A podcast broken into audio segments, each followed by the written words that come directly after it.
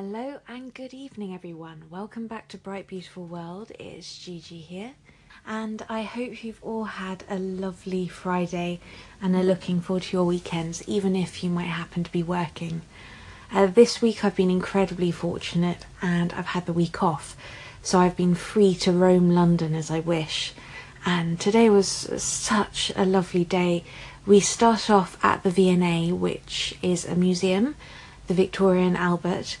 And I have to say, if you are ever visiting London, please, please go. It's it's absolutely beautiful. They've recently renovated a new courtyard and it's like a desert of white marble, but they also have more traditional uh, rooms as well. And they, at the moment, have an exhibition on Pink Floyd, which is absolutely amazing. It was completely, completely absorbing. Um, you go around with headphones on uh, to each um, section, and as you walk through the exhibition, then the, the music through your headphones changes and you get told different things and it's really interactive. There was a section where I had a mix desk and you could alter um, how loud you wanted the bass and the vocals and the drums to be. And then there was another room where they all they all had these giant blow up um, inflatables there's a, a, very iconic image of the Battersea Power Station with the floating pig above it, and they had different ones of, of that sort of thing, and they also explained the difficulties of doing them. Uh, in fact, the floating pig got away, and it floated all the way down to Kent. Um, and then it deflated, I believe, and scared some cows, and they had to go down and bring it back. But it was, it was incredible one thing that really did make me laugh though was a couple of days ago I mentioned going to see uh, Hokusai, the Great Wave, the Japanese artist, and ever since I've been to see him, I keep seeing his work all over the place. And in the Pink Floyd exhibition, they had a drum set with the wave printed across it, so it seemed to be following me even there.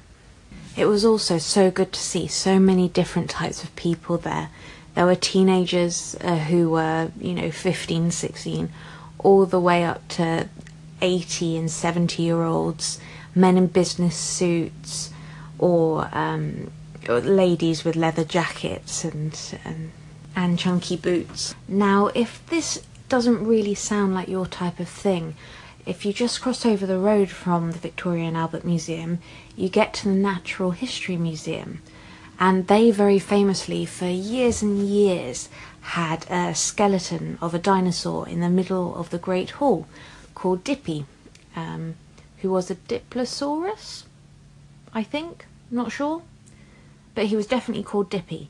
Anyway, Dippy has gone down to be renovated and he's been replaced by the most amazing uh, whale.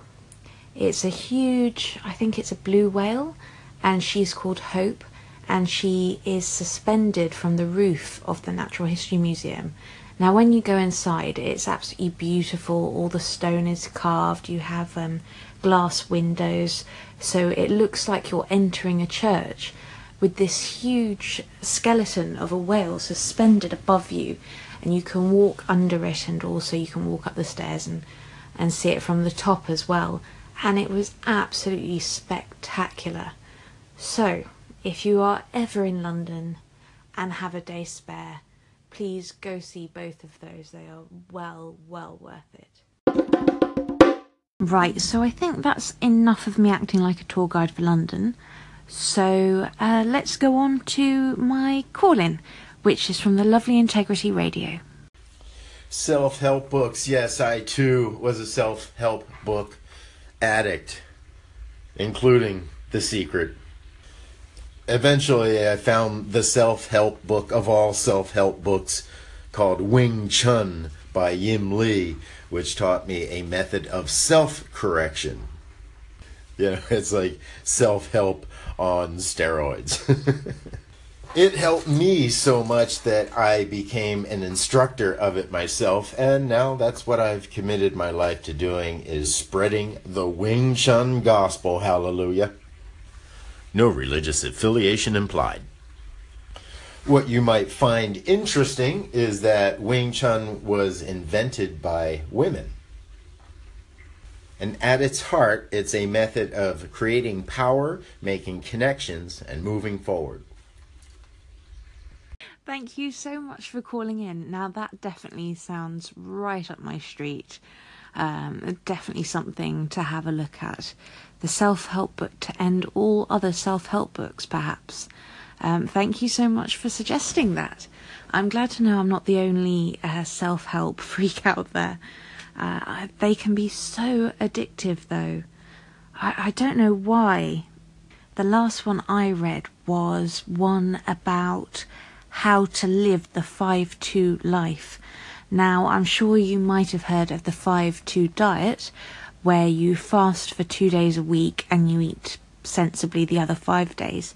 But this book was trying to convince me to apply it to the rest of your li- my life as well.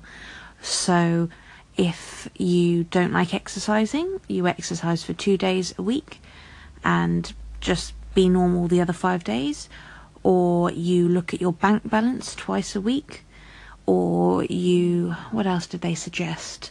Oh, having two TV free days, I think it was, and having two days where you don't spend any money and things like that.